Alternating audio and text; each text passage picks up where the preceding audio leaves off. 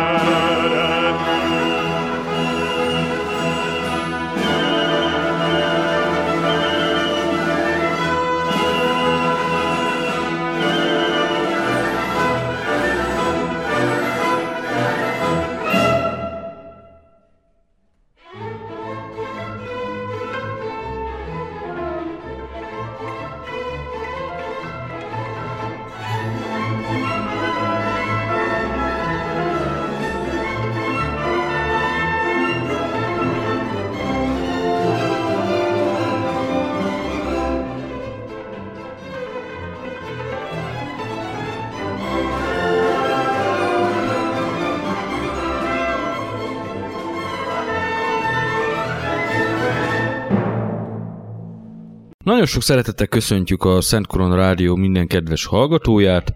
Ez itt a Harak útján című, immár újra rendszeresen jelentkező hat történeti beszélgetős műsorunk 72. adása. Vendégeim a Katpolbrogról érkeztek. Nagy meglepetés nem fogok senkinek sem elárulni ezzel. Sá és Ramjéger. Üdvözlök mindenkit! Szép jó estét a hallgatóknak! Mai témánk pedig már egy korábban szörmentén boncolgatott és említett konfliktus, ez pedig a libanoni polgárháború 1975 és 1990. Itt azt kell hozzátenni, hogy az 1982-83-as dolgok kaptak igazán nagy figyelmet külföldön, ebből az egész folyamatból ezt szerintem nyugodtan el tudom mondani, de valóban 15 éves folyamatról van itt szó. Mit lehet erről az országról tudni? Most próbáljuk már meg elhelyezni úgy egyáltalán ezt a közel-keleti országot, ott Izrael és Szíria szomszédságában. Jelenlegi határaik között mióta létezik? Hogy alakultak ki ennek a konfliktusnak az előzményei? Ugye Libanont a francia mandátum területből alakították ki maguk a franciák, abból a célból, hogy egy keresztény államot hozzanak létre a közel-keleten. Akkor ezt lehet egyfajta közel-keleti Csehszlovákiának vagy Jugoszláviának tekinteni? Azzal a kitétellel, hogy sokkal összetettebb és végül sokkal puskaporos hordóbb lett az egész végeredmény, mint amit az alkotók kialakítani akartak. Ha már párhuzamoknál tartunk, akkor már hozzá kell tenni, hogy sokáig úgy emlegették Libanont még a háború előtt, hogy a közel-kelet Svájca. Ez részben utalt ugye a, a belső színűségre, és részben a gazdaságra. Annak idején inkább ez a Svájc élt a köztudatban, nem a Jugoszlávia ami azóta úgy megint felbukkant ugye párhuzamként Irakkal is, meg Libanonnal kapcsolatban is mégis amikor a franciák létrehozták, lényegében csak a határait jelölték ki. Amikor maga a libanoni politikai szerkezet összeállt, ez 1943.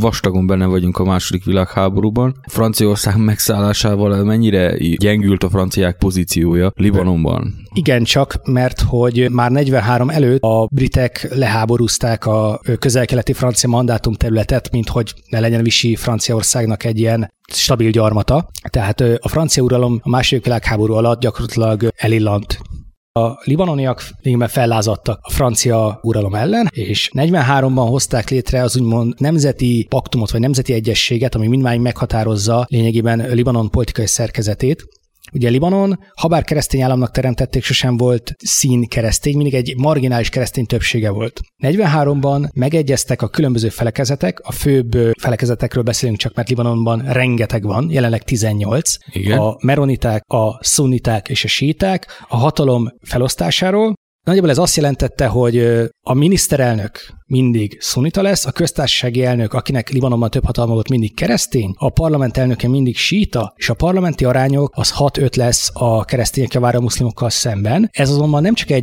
felső törvényhozásban létrejött arány volt, hanem a teljes libanoni államigazgatást, a teljes libanoni társadalmat áthatotta ez a 6-5 dominancia keresztények javára. És ez lényegében a libanoni polgárháború végéig nem is változott. Akkor, ha jól értettem, nem egy etnikai jellegű konfliktus, hanem egy kőkemény felekezeti jellegű konfliktus volt. Felekezeti is, etnikai is, nemzetközi is, tehát a libanoni polgárháborúban egyszerűen minden szépsége egy lehetséges polgárháborúnak megtalálható. Akkor minden dimenziója lényegében. Értem. Milyen népcsoportok laknak Libanonban? Tehát a három legnagyobb domináns népcsoportot, azt már mondtam, tehát vannak a maroniták, mint legnagyobb keresztény felekezet, ezen kívül egyébként Libanonban számos kisebb keresztény felekezet tagjai megtalálhatóak, szír keresztények, káldeusok, római katolikusok, görög ortodoxok. Akkor vannak mellettük a két nagy iszlám felekezet, a szunita és a síta, ehhez társulnak a kisebb iszlám felekezetek, és akikről még mindenképpen szót érdemes ejteni, mint felekezeti csoport, ők a drúzok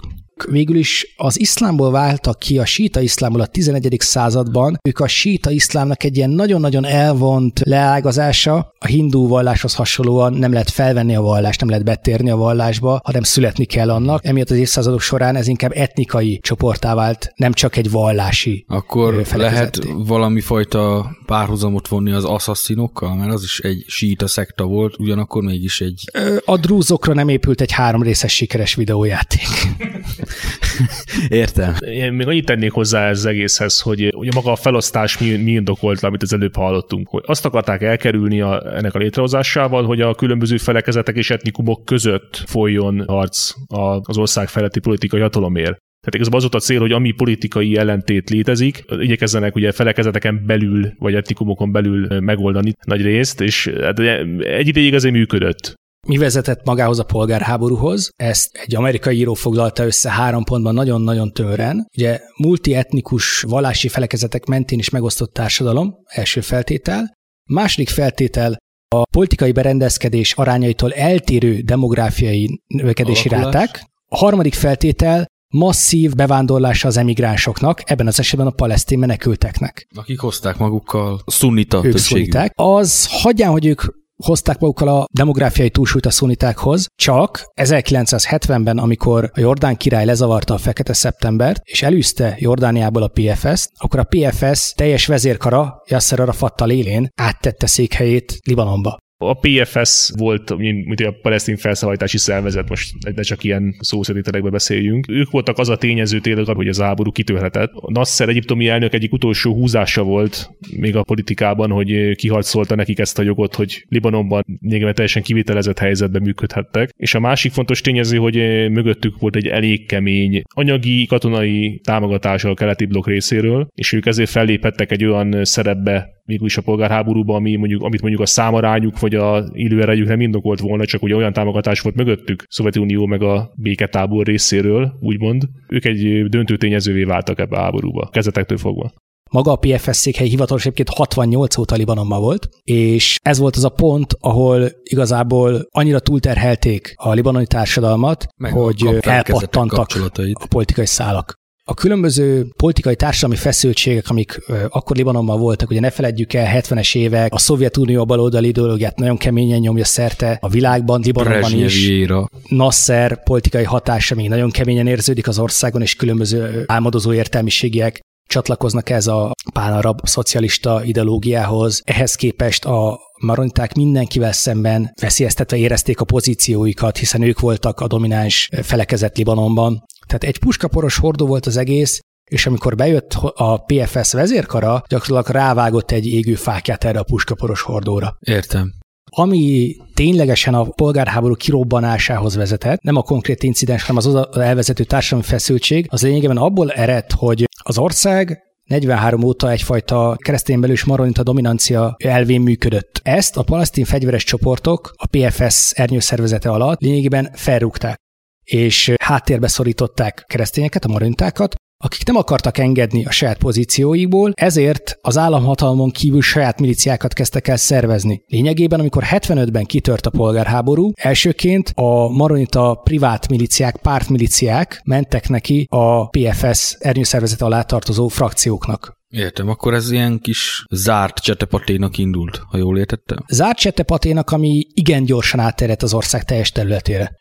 Milyen fegyveres csoportok álltak föl? Itt említettük ezeket a marovita pártmilíciákat, amiket ők elkezdtek ott gyorsan szervezni, meg említettük a PFS-t. Mivel ők kezdték az egészet, ezért először beszéljünk róluk, hogy ők hogyan vágtak ebbe az egészbe bele, és utána hogy csatlakoztak a különböző társadalmi és etnikai csoportok ehhez a bulihoz. A PFS megalakulása óta a különböző paleszti miliciákat nagyon-nagyon változatos nevük van, és tényleg a Brian életét érdemes megnézni, hogy ezeknek a névképzési logikájáról az ember valamit meg akar tudni. Úgy nézett ki, hogy 1975-ben Beirut nagyon fejlett, nagyon modern várost kell elképzelni, Kelet-Párizsát, és Beirut külvárosaiban voltak ezek a palesztin menekülttáborok, ahol pedig a PFS végül is korlátlan úr volt. Mármint ezeket a területeket, ezeket a menekült negyedeket nem ellenőrizte a beiruti hatóság, mikor Olyan, rendőrség. szí- olyan szinten nem ellenőrizte, Igen? hogy amikor ö, 69-ben aláírták kényszerítve a Kairói Egyezményt, Nasser kényszerítette erre a libanoni hatóságokat, külön ki volt benne mondva, hogy a menekült táborok feletti fennhatóságról a libanoni fegyveres szervek, rendőrség és hadsereg lemond. Értem. Akkor egy kis állam az államban volt ez a fajta Pontosan. palesztin jelenlét ott Beirut Pontosan 60, külvárosaiban. 69 óta írásba foglalva hivatalosan. Hogy lehetett ezt így legitimizálni? Effektíve az arab világ politikai kényszerítése vezette azt, elsősorban Nasser kényszerítése, Igen? hogy ők ebbe belemenjenek és ők ilyet aláírjanak. Tehát konkrétan megfenyegették vele mondjuk Beirutot, hogy már pedig ennek így kell lennie, különben Igen, részben, illetve 73-ban, amikor a libanoni kormány, amikor még nagyjából ugye egyben volt, megpróbálta semmisíteni ezt az egyességet, és megpróbálta a hadsereggel visszavenni az irányítást a menekültáborok felett, és ezt a pengeváltást a libanoni hadsereg elbukta. De hogyha mind a két csapat ennyire szervezetlen volt, akkor hogy lehetett az, hogy egy országos hatóság, vagy egy városi hatóság, mint kormányerő, egy szintén szervezetlen palesztin fegyveres csoporttal szemben alul marad? Azért, tehát nem feltétlenül a palesztin milíciák javára irandó, de a libanoni hadsereg már akkor sem volt egy közel-keleti Wehrmacht. Ez személyes tip, de a libanoni hadsereg harci erénye és tapasztalatai azért nem véletlenül nem világhírűek. Tehát amennyire én tudom, a libanoni hadsereg effektíve háborúban, erre 1948-ban vett részt Izrael ellen. Effektíve, amikor Izrael kikiáltotta a függetlenségét 1948. május 14-én, akkor a másnap meginduló szarab támadásban ugye Libanon is részt vett. Tehát egyrésztről Értem. ugyanúgy beléptek az Izrael ellen folyó ö, csatározásokba, ugyanúgy vesztettek területeket, még hogyha marginálisokat is. Nem voltak hozzászokva effektíve ahhoz, hogy ők nekik egy rendes ellenállást kifejtő fegyveres szervel szemben kellene harcolniuk. A palesztinok viszont az Izraellel ö, vívott csatározások óta valamilyen szintű harci tapasztalatot összeszedtek, tehát A más nem a gerilla harcban. Pontosan, és egyszerűen ki tudtak addig tartani, és tudtak olyan érzékeny vesztességet okozni, mondom, nagyon fontos ehhez hozzávenni a nemzetközi arab nyomást, ami ilyenkor Libanonra helyeződött, amíg egyszerűen kikényszerítették, hogy állítsa le Libanon a palesztinok elleni műveleteket 73-ban, és egyezzen ki a palesztinokkal és kénytelen volt a libanoni kormányzat belemenni egy másik, a Melkarti egyezménybe 73-ban, ami igazából még durvább jogokat adott a palesztinoknak. Gyakorlatilag a palesztinok a 60-as évek elején még jogfosztott, tehát egy állampolgárság nélküli ex állapotban lelectek. Izraeltől szomszédos államokban. Hát igen, és a 70-es évek elejére a palesztin frakcióknak és miliciáknak több joguk volt Libanonban, mint maguknak a libanoni állampolgároknak, vagy akár a libanoni fegyveres szerveknek. Ez el kell mondani, hogy a PFS-ből azért a támogatói, tehát a szovjetek meg a keleti tömb államai, azok elvileg megpróbáltak volna egy olyan fegyveres erőt szervezni, ami képes olyan látványosabb, eredményesebb támadásokat végrehajtani Izrael ellen. Csak ugye mindig abba ütköztek bele, hogy a, rengeteg fegyver, pénz az ment a PFS-nek, és mindig ugye sürgették őket, hát gyerekek, akkor valamit teljesíteni, valamit szervezetek, kommandókat, beszivárgás, és, és ebből sose lett semmi. PFS ebből a szempontból sose volt egy ilyen nagyon-nagyon komoly, nagyon sikeres és komoly szervezet. Próbálták a külső szereplők, hogy ott voltak a szovjet tanácsadók, a kelet-németek, megszervezni egy komoly szervezeté, de ez nem ment. Mint ahogy a mondás is tartja, hogy könnyű Katár táncba vinni, ha maga is akarja. Ezek mind Yasser Arafat és a Fatah politikai vezérlet alatt működtek, és az akkor már Libanonban tartózkodó közel félmillió, de legalább 400 ezer palesztin menekült, egy óriási népi háttér, egy, egy sorozható háttér volt számukra, amit ki tudtak használni, hogy Libanonból folytassák Izrael ellen a harcukat és amikor 49-ben az első arab-izraeli háború lezárult, ennek következményeként már alsó hangon 100-150 ezer palesztin menekült volt Libanon területén. Akkor a palesztinok jelenléte az már a kezdetektől idézőjelbe Amióta Izrael volt. kvázi megalakult, igen. Hiszen Észak-Izraelből elég sok palesztint űztek, tehát Hajfa és onnan fölfele Libanon irányába. Értem. Azonban gyakran az húzódott meg a nagy jelszavak mögött, hogy ugye most leszámolnak a palesztinát megszállva tartó cionista ellenséggel, hogy az egyszerű libanon nép kárára bizony raboltak, fosztogattak, erőszakoltak. Hát, mint minden polgárháborúban szokás. Magát a polgárháború kitörését 1975. április 13-ára teszik, ez pedig az úgynevezett Einer Rumane incidens volt. Következő történt. 75. április 13-án egy palesztin fegyveresekkel teli busz egy keresztény kerületen haladt át és a palesztinok ünnepeltek éppen valamit, szokás szerint ugye levegőbe lövöldözgetve. Igen, ez annyira jellemző egyébként a közel-keleti fegyveresekre. Na most miután keresztény, tehát Moronta negyenen haladtak keresztül, akkor már ugye nagy számban kitelepült önvédelmi miliciák, valamelyik tagja feltartóztatta őket, és ennek az lett a vége, hogy a buszsofőrét agyonlőtték.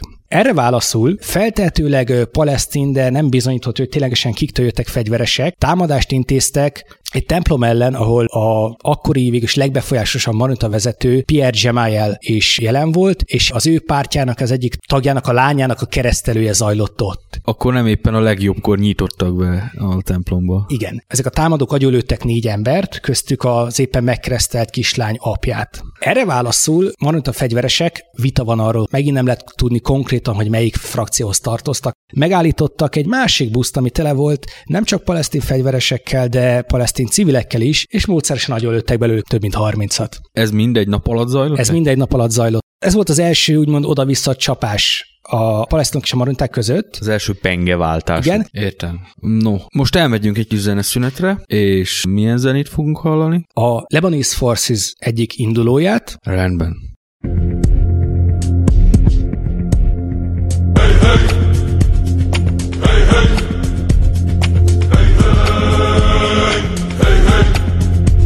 لما إلهي خلى الحقيقة تنجلي وآلام جسمه لمحبينه وهم. وكان يضاس ناهيله المسألة حفنة مصاري فضة كانت مش ذهب حمل يسوع صليب تقل المحتدي لا قال آخ ولا قال كلمة عتب وعطريق وعرة منا مسهسلي شرحت صليبه تصار مبري وانشطب. تيبين المكتوب وينغرس بالجلجلي شطب وقصد تيوفر عليهم تعب صليبنا بأرضنا مغروس. مش خايف لو مهما صاروا لو أعداء ملوك الجان. في قوات بتفتح نار ومرشر بالحامي لبنان. مش خايف لو مهما صاروا لو أعداء ملوك الجان في قوات بتفتح نار ومرشر من حالي لبنان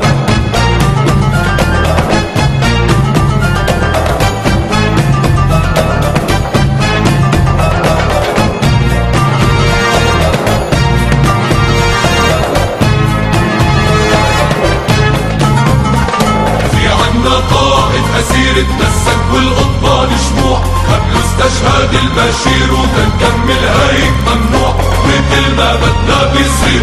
يا بيرجع الزمن رجوع نلبس أخضر حبس مكسر مربوط بقلب السجان مش خايف لو مهما صاروا لو أعداء ملوك الجان. في قوات بتفتح نار ومرشر بالحامي لبنان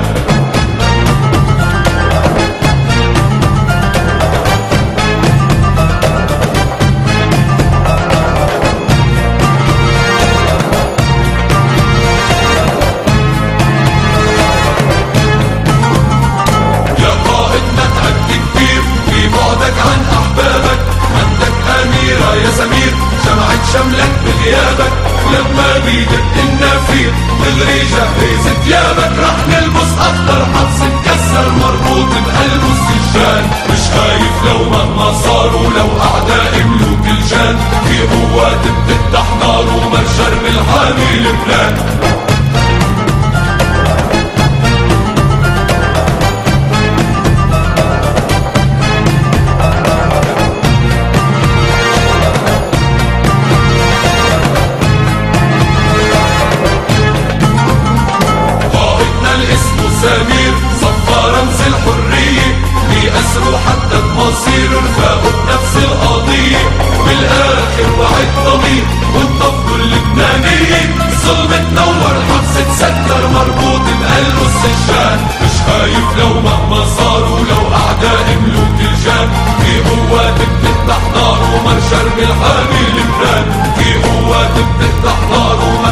ومرشر بالحامي لبنان قوات حاكم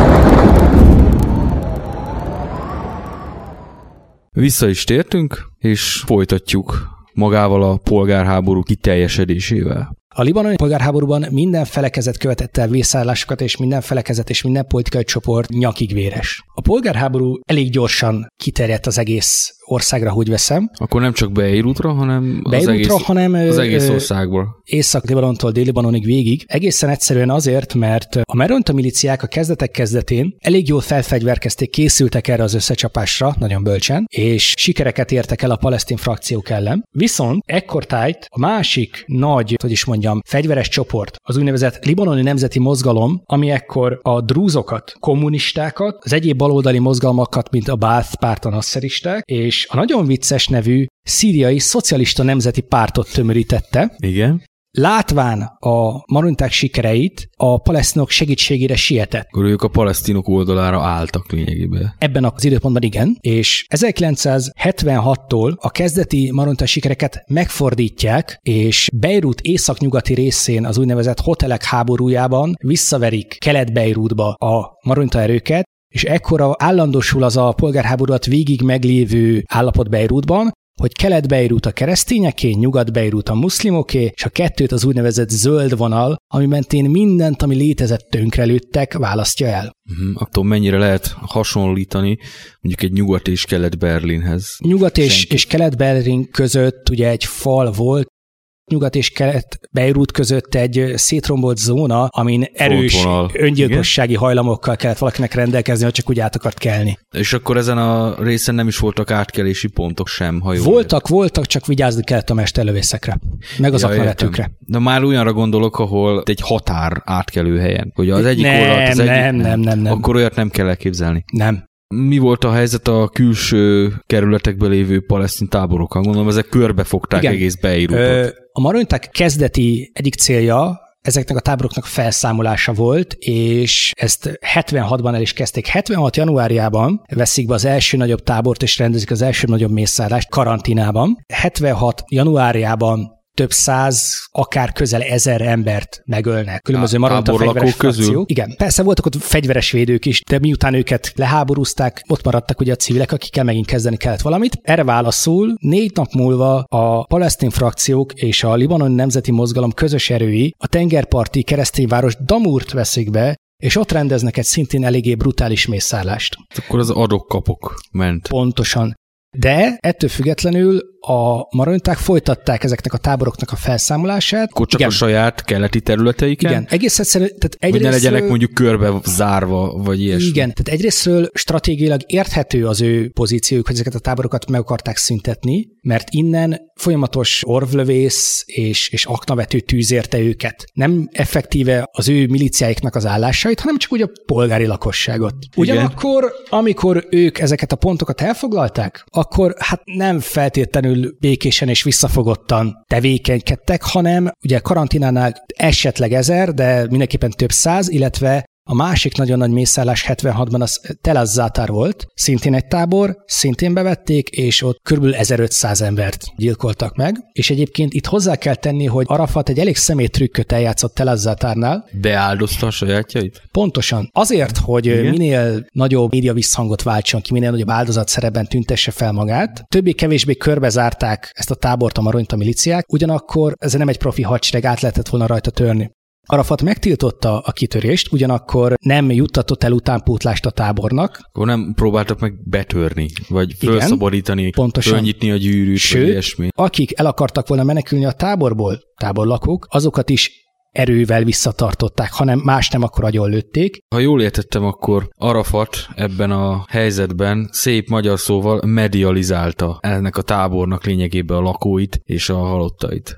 Igen, és ez előjáró, hogy miért kezdtek el a maronták első blikkel mészárolni. Be, igen. Amikor a megadásról tárgyaltak, a palesztinok Telazatárból jelezték, hogy tárgyalnának a megadásról, és amikor fehér zászlóval átjött a maronta tárgyaló küldöttség, akkor nemes egyszerűséggel agyonlőtték őket ez sem egy fejlett diplomáciai érzékre val. Folytathatnánk akkor ott, hogy alakultak ki egységes területek egyik vagy másik oldalon. Itt említettük már Beirutot, de úgy az egész országot, ha vesszük. Az egész országot, ha vesszük, 1975-ben úgy nézett ki, hogy Beirut és Beiruttól északra a Libanon hegységtől nyugatra található rész, nagyjából ez volt, amit a keresztények tartottak, illetve volt még Beiruttól délkeletre a hegyek között szintén egy kisebb rész. Észak-Libanon nyugati része volt szunita, a Beká völgyben ilyenkor még a, a palesztin frakciók, illetve a velük szövetséges libanoni nemzeti mozgalom különböző pártjai és miliciái tevékenykedtek. Dél-Libanonban, ha bár síta volt a népesség nagy része, ekkor a sítáknak még nem volt számottevő fegyveres ereje, pont hogy Izraelre áttámadjanak, itt szintén a palesztin frakciók domináltak, és a hegyek között pedig a drúz milícia, a progresszív szocialista párt. Neve az megtévesztő, tehát nem kell hasonlatokat vonni egyéb szocialista pártokkal, fegyveresei voltak a, a domináns erő, akik ugye a libanoni nemzeti mozgalomhoz tartoztak. A polgárháború előrehaladásával milyen új szereplők jelentek meg egyik vagy másik oldalon? Itt a szomszédos országokra is kitérhetünk. Az első új szereplő a Szíria volt. Mi meglepő. 76 végére a palesztinok és a velük szövetséges Libanon Nemzeti Mozgalom tudta fordítani az erőviszonyokat a maronták ellenére, és az akkori elnök, Szulajn Frangie behívta lényegében a szír hadsereget. Ez egy kis diplomáciai puhítással ment végbe, 1976. októberében Riádban tartottak egy pánarab konferenciát, ahol kimondták, hogy egy arab békefenntartó előtt küldenek Libanonba. Ennek tök véletlenül 90%-a ugye szírekből állt. Igen. És 76. októberében ezzel a felhatalmazással a szír hadsereg átlépte Libanon határát, és egy elég komoly átrendeződést okozott teljes Libanonban. Akkor jól értettem, amikor átlépte a határt, akkor pont a keresztény területekre lépett. Nem, keresztényeket segítve jött be, Igen. viszont a, a palesztinok és a Libanon Nemzetki Mozgalom területeire lépett be, igen. És ugye a szír hadsereg volt az első professzionális hadsereg, ami konfliktusba belép, és ez meg is látszott egyébként a kezdeti harci eredményeken, tehát a palesztin frakciókat, amik esetleg neki mentek a szír hadseregnek, illetve a, a Libanon Nemzeti Mozgalom azon miliciáját, ami neki ment a, a szír hadseregnek, szó szerint félretolták. Akkor ezt a beavatkozást úgy kell elképzelni, hogy repülőgépek, harckocsik, gépesített gyalogság, rakéták, meg ami Pontosan. ilyenkor szokás. Pontosan, és ezek ellen ugye annyira nem gyengén felfegyverzett, de összhadanőnemi együttműködésre képtelen, szervezetlen, a rájuk bízott fegyvereket kezelni alig tudó palesztin miliciáknak nem volt esélyük. Igen. Ez azt eredményezte, hogy a marintákról a nyomás elmúlt, Igen. mert hirtelen vert helyzetbe találták magukat az ellenségeik, és a palesztinok a Bekávölgyből kénytelen voltak a Bekávölgy déli végébe áttenni a székhelyüket, ezt nevezték el később Fatah lennek, vagy Fatah országnak. Igen. A szírek úgy is gondolták, hogy ők ezzel 77-re le is zárták a konfliktust, tehát majdnem, hogy véget ért 77-ben az egész háború azzal, hogy a szírek szétrúgták a keresztények ellenségének a alagát, azonban 77-ben történt egy elég komoly változás. Libanoni polgárháború 15 évét sosem szabad önmagában szemlélni, hanem mindig hozzá kell gondolni a külső tényezők változását, mind a közel mind a világpolitikában. 77-ben kezdődött el az a fajta béke folyamat Egyiptom és Izrael között, ami 78-ban Camp Davidben és 79-es békeszerződésben csúcsosodott ki. És ezért 77-ben Szíria egész egyszerűen fokozatosan visszaállt a palesztinok támogatójává. Akkor lényegében az általa legyőzött ellenfél oldalára állt át. ha Jól értem? Igen.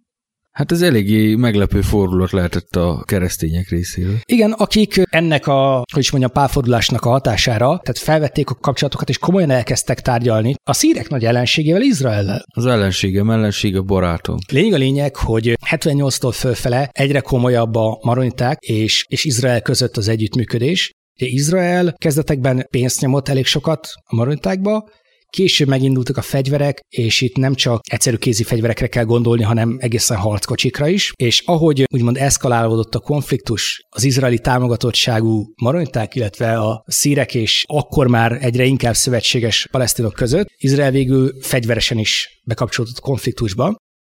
Az első úgymond izraeli debutálás az 1978-ban volt a litáni hadművelettel, Igen? amikor elsőként lépték át izraeli csapatok Libanon határát, de ekkor még csak egy úgymond ideiglenes művelet volt, tehát a lényeg, hogy a határtól 40 kilométerre behatoltak Libanon területére, felszámoltak a PFS állásait és fegyverraktárait, Amikkel támadták Izraelt lényegében. Igen. PFS tagjai. Azonban ez az akció katonailag teljesen értelmetlen volt, mivel a PFS egyszerűen csak visszavonult több mint 40 kilométerrel a határtól, és ami készleteit megsemmisítette Izrael, azt rendkívül gyorsan kipótolta neki a Szovjetunió, tehát ő nem vesztett semmit. 78-nak két hosszú távú következménye lett. Az egyik az az, hogy ENSZ békefenntartók költöztek a libanon-izraeli határra, akik azonban hát sok mindent nem tudtak csinálni, azóta sem. A másik következménye, hogy ekkorra már létrejött egy szakadár frakció, ami a libanoni hadseregből vált ki, az úgynevezett dél-libanoni hadsereg, ami ezen a határzónán kikiáltotta a szabad Libanont. Őket honnan lehet származtatni? A libanoni hadseregből kiszakadt frakció, keresztényekről beszélünk, de effektíve egy báb hadsereg voltak, és egy báb államot hoztak létre. Ezért 78-ban ugyan Izrael levonult Libanonból, de az általa kitartott, fizetett kis hadsereg, Amely libanoniakból állt. igen, az megtartotta a Litánitól délre első megszállási zónát. 78-ra ezzel az izraeli beavatkozással kialakult megint egyfajta erőviszony. Ez hogy nézett ki you. Úgy a libanoni belső ellenzékiek és kormányerők, illetve a külső beavatkozók Izrael és Szíria részéről? Hogy álltak a frontvonalak ekkor? Ami leglényegesebb ebben a helyzetben, hogy az izraeli beavatkozás szándékai ellenére a palesztin PFS miliciák visszatértek az izraeli határa. Pontosan és azért, mert csak vissza kellett vonulniuk oda. Igen. Mit szólt ehhez a báb hadsereg, amit az izraeliek ott hátrahagytak? Ekkor a dél-libanoni hadsereg SLA még nem jelentett olyan fegyvertényt, hogy érdemi ellenállást tudjon kifejteni. Ne felejtsük el, hogy 1978-ban a Golán felség már izraeli megszállás alatt van. Nem csak a, a hivatalos libanoni-izraeli határon van érintkező pont Izrael és Libanon között, hanem a libanoni szír határon, ahol Libanon a Golán felsíkkal határos. Igen? A keresztények ezt a, az időszakot arra használták ki, és ez így kicsit eufémisztikus, hogy a belső hatalmi harcukat lerendezzék. Ugye a marintáknak három nagy pártja a a Kataeb, a falangista párt. Ez ugye nem azonos Franco tábornok falangista mozgalmával, amely a- Spanyolországban működött. Nem egészen, ezt a falangista pártot Pierre Gemayel alapította, aki 1936-ban ott volt a berlini olimpián, és nagy hatást tett rá a környezet. Igen. Ugyanakkor a fő ideológiai hatást rá nem a német nemzeti szocializmus, hanem az olasz fasizmus tette. És igazából annak egy leágazása az, amit a, a Katál párt külsőségében képvisel, kis ideológiájában is. A karlendítés egyébként innen ered náluk. Akkor az, azt a szép hagyományt is ápolták. Ápolják mind a mai napig. Mondjuk Oroszországban is, úgyhogy ez nem meglepő. Ők voltak az egyik nagy párt, volt a másik nagy párt, a Nemzeti Liberális Párt, ezt megint nem kell magyar áthallásokat belelátni, ez is egy Maronita párt és Maronita milícia volt, illetve a úgynevezett Marada milícia volt harmadik, és 1978-ban számoltak le a Marada milíciával a Kateb tagok, és konkrétan Bashir Gemayel, akire nagy jövő várt még ilyenkor a háborúban. Majd két évvel később 80-ban a, a Tigris milíciával és a Nemzeti Liberális Párttal szintén egy mészállás keretében elrendezték az elsőbség kérdését. Akkor nem sokat vacakoltak úgymond a saját ellenzékeikkel, hanem nemes egyszerűséggel felszámolták igen, őket. az egész libanoni polgárháborút átható jelenség, hogy nem csak ö, politikai, etnikai, illetve vallási törésvonalak mentén ölték egymást az emberek, hanem pontosan ugyanannak a felekezetnek, vallásnak, ideológiának a követői is nyírták egymást rendszeresen. Mármint a pártoskodás törésvonalain. Pontosan, tehát keresztények öltek keresztényeket, szuniták öltek szunitákat, kommunisták öltek, tehát baloldaliak öltek baloldaliakat, és síták öltek sítákat. Értem. 78-ban északon, Tripoli környékén, ez ugye a libanoni Tripoli, már szintén erős palesztin dominancia uralkodott, Akkor illetve a palesztinok magukhoz tértek egyrészt az izraeli beavatkozásból, meg a korábbi csetepatékból is. igen, és az izraeli beavatkozás az annyira nem rázta őket meg, mert végülis embereket nem veszítettek, területet nem veszítettek, Csak hadianyagot. hadianyagot, ami viszont pótolható valóban. A Beká völgyben pedig ekkor már befészkelte magát a szír hadsereg. Ugorhatnánk egy néhány évet a belpolitikai csatározásokon túl a második izraeli beavatkozásra. Erre mi vezetett? Ugye 78 nem akasztotta meg a palesztin műveleteket, amik Izrael területére irányultak, tehát betörtek kommandós egységekkel, túszokat próbáltak ejteni, embereket öltek, átrakétáztak, átlövöldöztek. Ezzel együtt persze Izrael is rendszeresen bombázta, lőtte Libanont. A palesztinok által ellenőrzött területeket, Mindent az táborokat? égvilágon. Vagy ebből kapott mondjuk a civil lakosság? Persze, hogy kapott, rengeteget kapott. Izrael még 82 előtt is, de egyébként az egész polgárháború során, ami után elkezdett beavatkozni, rendszeresen lőtt csak úgy civil városnegyedeket, hogy ez a városnegyed X milícia uralma alatt van, ami nekünk ellenségünk, tehát szabad célpont. Egyébként ez a libanoni polgárháborúban minden résztvevőnek az alaplogikája volt. Rendben, most megint tartunk egy kis zeneszünetet, és ezúttal milyen zenét hallunk? Aun tábornok emlékére írt szintén egy keresztény tábornok indulót.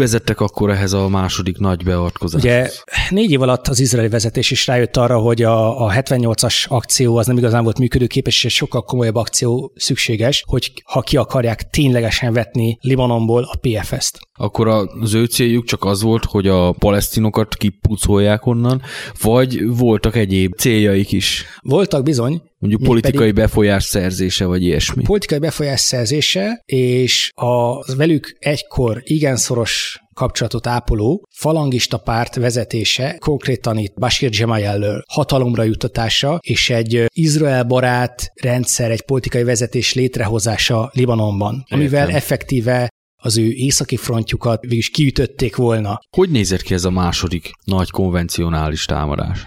Lényegében Izrael már majdnem egy éve egy tűzszületi megállapodást kötött a palesztinokkal, ezt egyébként mind a két fél megsértette, és mind a két fél másikat okolta, hogy hát nézzétek oda a másik milyen szemét. Mint ahogy az lenni szokott, igen?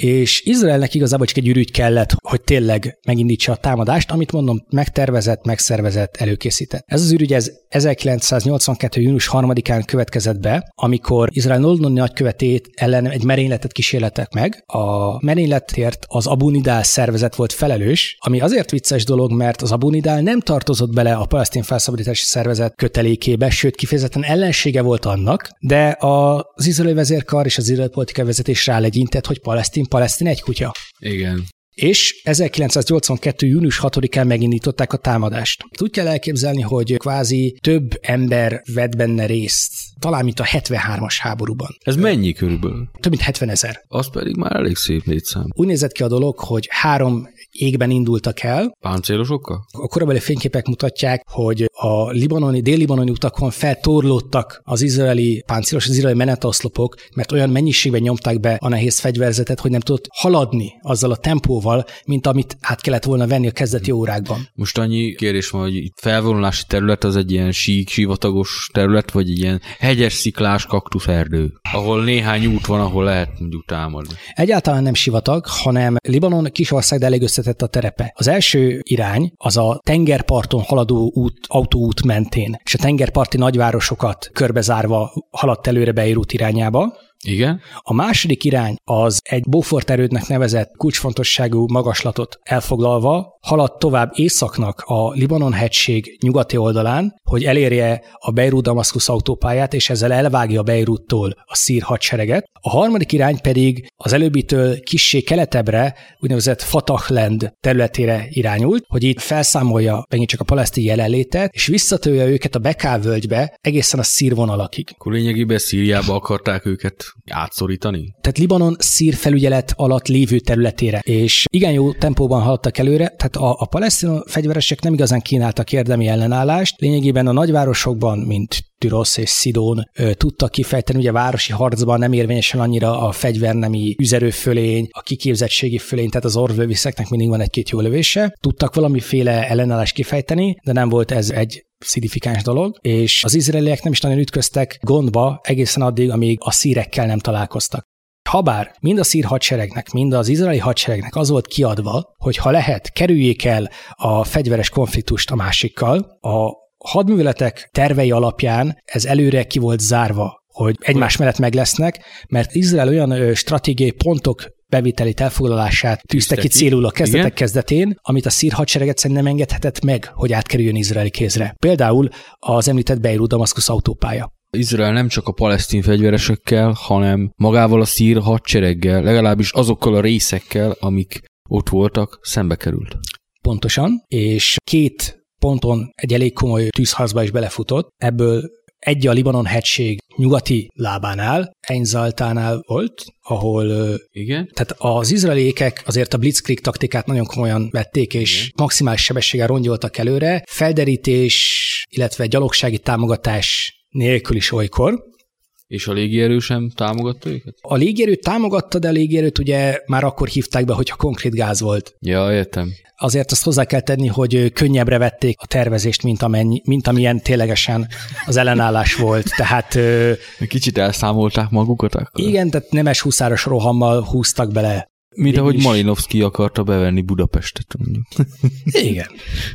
Ezáltal beleszálltak egy előkészített szír-palesztin csapdába, és ott igen komoly veszteségeket elszenvedtek, legalábbis összehasonlítva mondjuk a palesztinok által amúgy kínált ellenállással, illetve így húzamosabb ideig megakasztották a szírek az előrenyomulást, végül egyébként légitámogatással átvergődtek a szíreken. A másik ilyen nagyobb fiaskójuk az Sultán Jakubnál volt, ami a Fatahlendtől, tehát a Bekávölgy déli végétől kicsit északabbra található, és itt pedig lényegében, ha jól emlékszem, az első szíriai páncélos hadoszt, hadosztályjal csatáztak, és elég komoly veszteséget okoztak nekik. A szírek visszavolták ezt a páncélos hadosztályt, és az, az izraelek meg boldogan mentek a nyomába, elfelejtve azt, hogy a szírek azért behelyettesítik egy friss egységgel a kivérzett visszavont egységet, az szépen begyalogolt egy nagyságrendel nagyobb szírettség közepébe, ami 12-20 órán keresztül tartotta körbezárva és lőtte őket folyamatosan, megint csak elég komoly veszteséget okozva.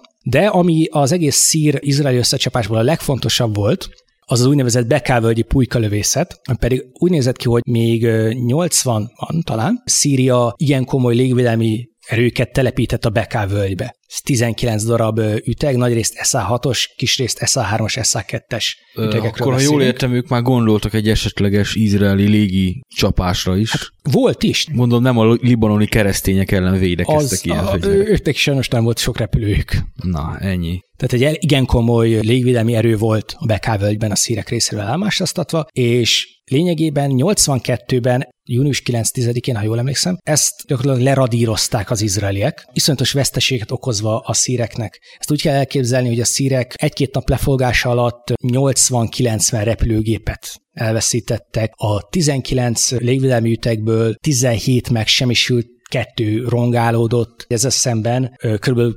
Kettő, maximum négy repülőgép lelövését tudták felmutatni. Ez iszonyatos megalázás és, és, és veresség volt ez a szíreknek mindig megemlítik, hogy jaj, de hülyék voltak a szírek, mert egy völgybe telepítettek légvédelmi ütegeket, meg radarokat, hogy ki lehet ilyen marha, hogy egy völgybe tesz egy radart, vagy többet. Ennek az volt az oka, hogy a, az autópályát védte ez a, ez, ez a teljes hálózat. Tehát ugye, és akkor az autópálya az meg úgy megy, hogy egy völgy, egy völgy. Ugye az ütegek része az valóban a völgybe volt, és hát mint tudjuk, ugye egy völgybe telepített radar az, hogy mondjam, szóval nem igazából a defeating the purpose, ahogy az angolok mondják, tehát sok értelme nincs. Ugye a pulyka lövészethez még annyi annyit, hogy az izraeliek nem ismertek el repülőgépveszteséget, eleinte ez később derült ki, hogy kettő, talán négy gépet lelőttek a szír vadászpilóták, és UAV-kat, tehát ilyen robotrepülőgépeket is vesztettek izraeliek az elején, mikor robotrepülőgépeket küldtek be a, ugye a radarernyő felé, és amikor aktiválták a radarokat, ugye a szírek és elkezdték, elkezdtek ezekre lőni, akkor úgy mérték be a radarokat, ugye úgy, hogy be voltak kapcsolva. Tehát UAV veszteségek is voltak, több, azt hiszem tizen valamennyi talán, vagy nyolc, vagy valami ilyesmi, nem ismerik el pontosan mai napig, hogy mennyi volt. De, de még hogyha ez beleszámítjuk, azért akkor is kicsit kellemetlen volt. Technológiailag azért nem egy szinten voltak a felek. Most nem beszélve arról, hogy képzettségben, meg felkészültségben végképp nem. Tehát azért valamennyire borítékolható volt ez az egész dolog.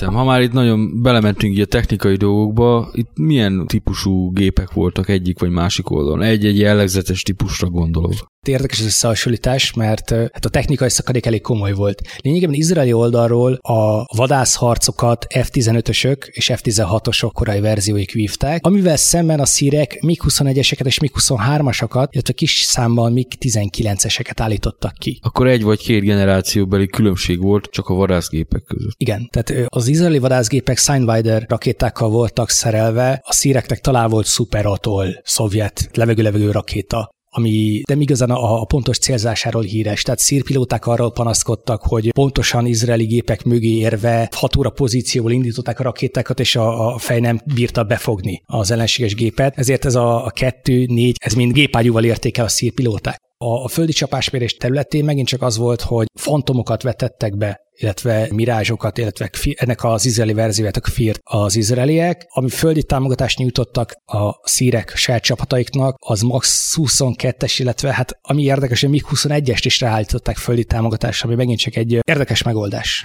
Hát egy szükség megoldás. Itt olyan eszközökről van szó ugye a szírek részéről, amiket a szovjetek fejlesztettek ki ilyen amerikai stratégiai bombázók ellen. Tehát, hogy a Super Atoll, meg a MiG-21 az tulajdonképpen ilyen pontvédelemre fejlesztett bombázók ellen fejlesztett fejlesztett eszközök, hát most az ilyen helyzetben, ami 82-ben itt előállt a bekavölgybe azért, hogy mondjam, még hogyha százszázalékosan szuperálnak ezek a fegyverek, még, még akkor is kérdéses lett volna, hogy mit érnek el vele, mert te abszolút semmi köze nem volt az egésznek ahhoz, amire ezeket tervezték, meg amire a pilótákat valószínűleg kiképezték. Hát már amilyen szinten Szíriába erre sor került. Akkor ezután a kis hardveres kitérő után folytathatjuk az eseményekkel. Igen, a Bekávölgyi pulykölövészet után a szírek egy ilyen ideiglenes tűzszünetet kötöttek, és Izrael békében nyugalomban bekerítette Beirutot. Később egyébként ezt a tűzszünetet az izraeliek megszekték, és ténylegesen átvették a Beirut-Damaszkusz autópálya fölötti irányítást egészen a hegyi hágókig, hogy végképp ne zavarja semmi Beirut ostromát, és nekiálltak úgymond megostromolni Nyugat-Beirutot, amivel az volt a gond, hogy tanulva a 73-as háború és Port Suez tanulságaiból, ahol is páncélos harcosokat küldtek be lakott területre, és érzékeny veszteségeket szenvedtek el. Lényegben nem akartak házról házra harcolni,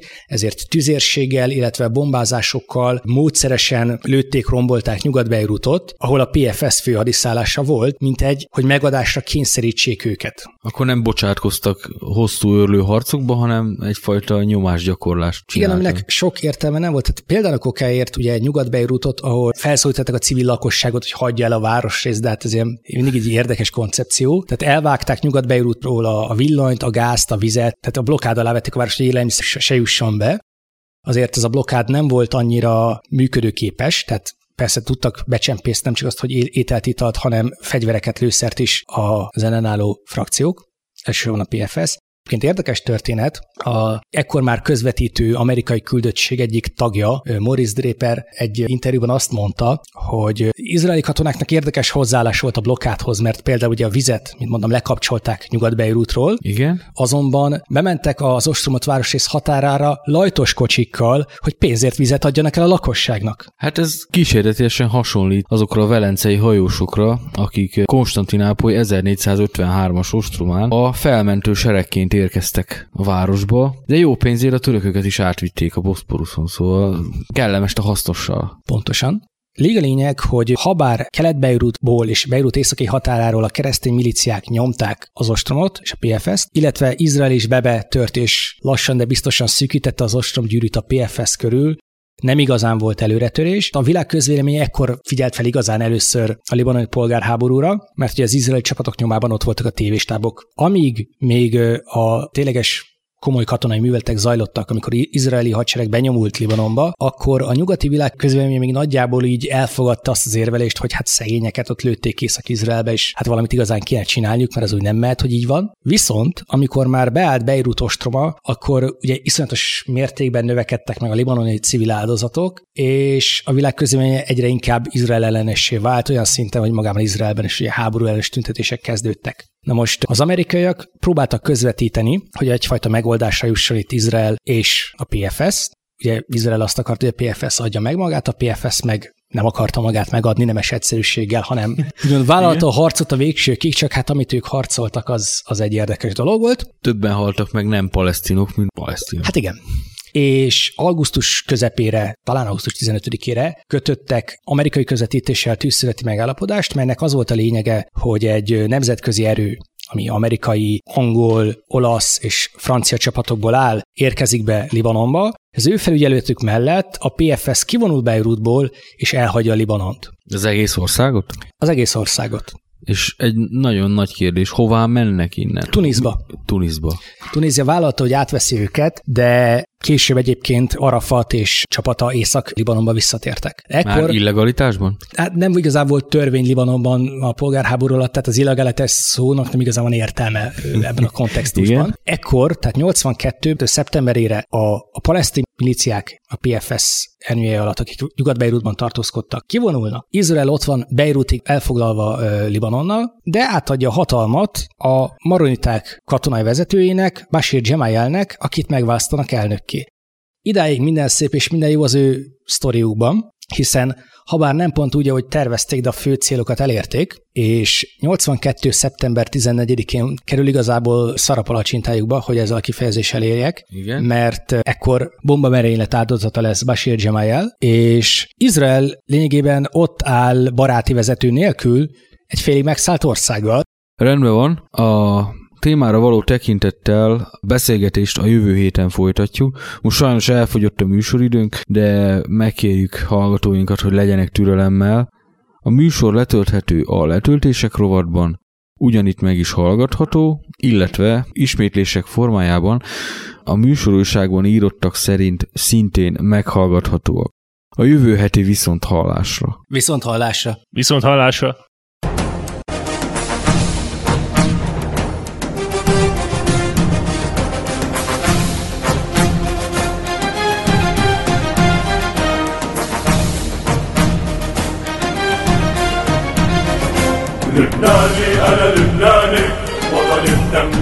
وشرياني لبناني أنا لبناني وطن الدم وشرياني الطامع ما بيحكمنا من هالأرض بيحرمنا.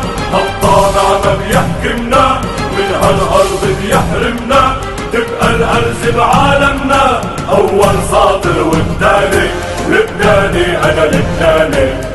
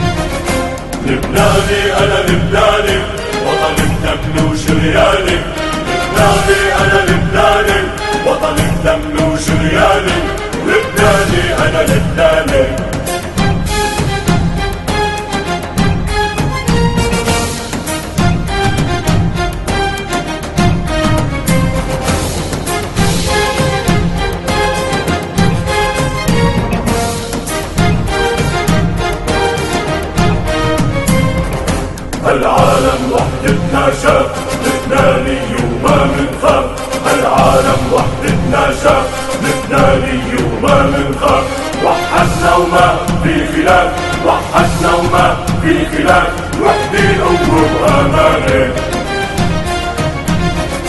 لبناني أنا لبناني وطن الدم وشرياني لبناني أنا لبناني وطن الدم وشرياني الطامع ما بيحكمنا من هالأرض بيحرمنا الطامع ما بيحكمنا من هالارض يحرمنا تبقى الهرج بعالمنا. أول صادر والتاني لبناني أنا لبناني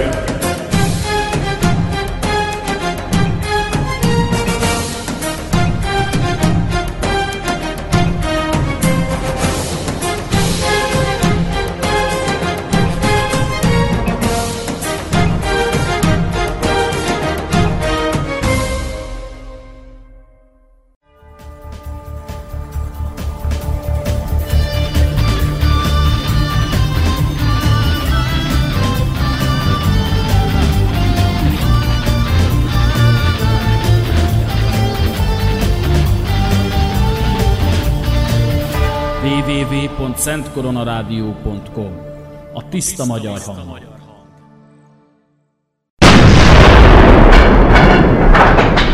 Itt 500 magyar lovas vállalkozott arra, hogy kifüstölje az assasszinokat egyik erődjükből, mindössze három katona tért vissza. A levágott fej és a csonkolásos gyilkosságok azok szerb specialitások.